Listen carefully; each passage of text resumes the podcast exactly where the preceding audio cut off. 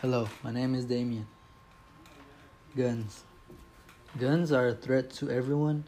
The sad thing is, many people own guns. Guns are used for hunting and for shooting out or shooting at a gun range.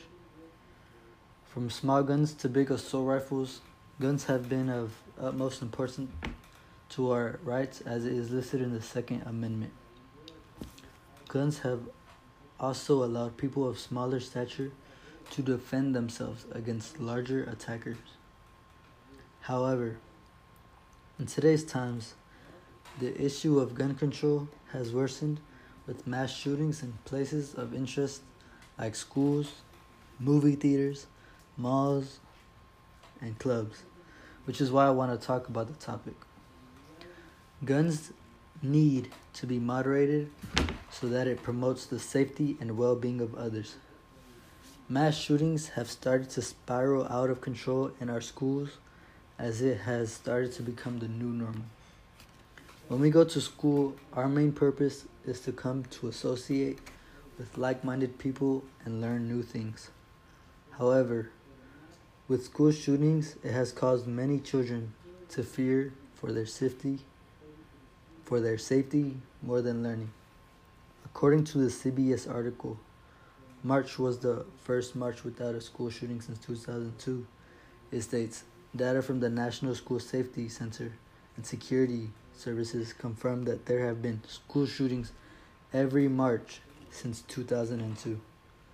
It is appalling that school shootings have happened continuously for more than two decades. The consistent school shootings in America are incomparable to that of other countries. In a CNN article, the US has had 57 times as many school shootings as the other major indus- industrialized nations combined. CNN conducted a 2018 study about school shootings. They found out that there have been at least 288 school shootings in the United States since January 1st, 2009. It also states that's 57 times as many shootings as the other G7 countries combined. The G7 countries are the countries with the largest economies, like Canada, the US, Japan, Germany, Italy, France, and the UK. Many people look at where there are many opportunities. But when there are but when there is haunting data like this, it counteracts those ideas. We should be leading in a positive light, not leading by how many people we have gunned down.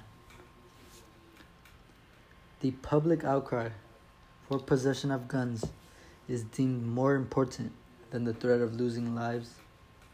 The article gun laws in the article gun laws were loosened in texas the day after the state's second mass shooting in a month. Details that texas governor abbott encouraged private gun ownerships at one point telling his fellow texans to pick up the pace of their gun purchases because he was embarrassed that california led the us in gun sales. It also entails that Texans can carry guns ranging from a variety of places like school parking lots and places of worship. Abbott's actions imply that he is comp- competing for money, as he is not concerned with the dangers of enacting these laws. Why should we buy more guns when gun shootings have spiked and innocent people are dying? It is a big threat to our society it is a big threat to our safety because I would not feel comfortable if I was in public and saw someone with possession of a handgun. There is just so much trouble that could happen. Like, what if it accidentally fires at someone? Or if someone shoots someone because they feel they are in America, that they have the right to do so. It is just too relaxed, especially in a state that had the second highest shooting within a month. Unlike Greg Abbott, we should be picking up the pace in restrict in restricting access to guns and developing better tests to obtain them. In the article, What the Deadliest Mass Shootings Have in Common, it details that assault rifles have been the weapon of choice because these weapons possess an incredible amount of killing power and amplify the destructive will of the person that carries out an attack. With this in mind, it has still been subject of debate in the Capitol. According to according to the Capitol Commission delays vote on firearm ban in Senate Capitol, they restri- they rejected stricter gun usage. This is detrimental to our safety and displays how Americans have gone too far with the ideology of freedom. Plus, haven't you heard that too much of anything is bad?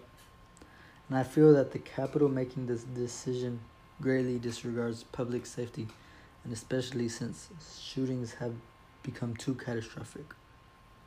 This is embarrassing because, according to another article, Canada bans assault weapons after mass shooting. The contrast with US inaction is painful. It states the Prime Minister of Canada, Trudeau, summarily banned the sale, transfer, and use of 1,500 assault weapons identified by make and model. He did this swiftly in response to the slaughter of 22 Nova Scotians, 13 with firearms, and 9 by fire. Though it is said that a law has to be implement, implemented in the wake of a massacre, but Canada's minister taking action as soon as needed is what Americans have failed to do for many years.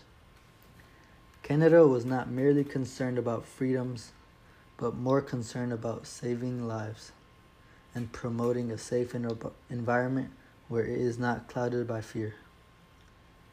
According to the Business Insider article, here's how easy it is to legally buy a semi-automatic guns in the US.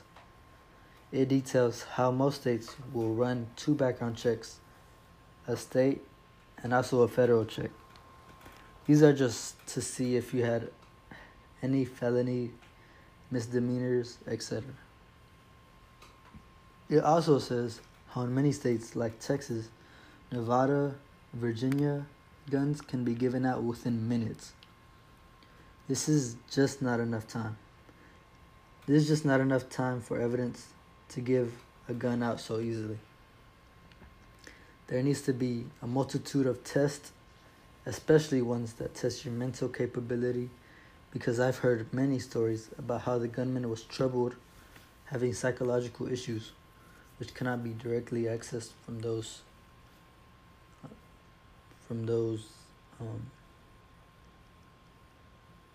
from those background checks. Sometimes the mere presence of firearms can make people feel threatened and fearful for their lives with severe and long term psychological effects on individuals and whole communities. For example, my mother. She lived in the inner city of Chicago and was robbed. She was followed she was followed to her car, but she didn't think too much of it. When she got to her car, she realized she was getting robbed. The young man pointed a gun at her and took all her belongings, including her car. My mother was traumatized and scarred forever. She can't stand the presence of guns, especially when someone of youth is carrying. Because the young man was able to obtain a weapon at a young age, he was able to cause critical damage to my mother, and she will never feel comfortable around guns again. This is just one of many bad cases of bad intentions on firearms. Our country should follow the steps of their countries. Oh, our country should follow the steps of other countries by putting the people's safety first instead of competing for money.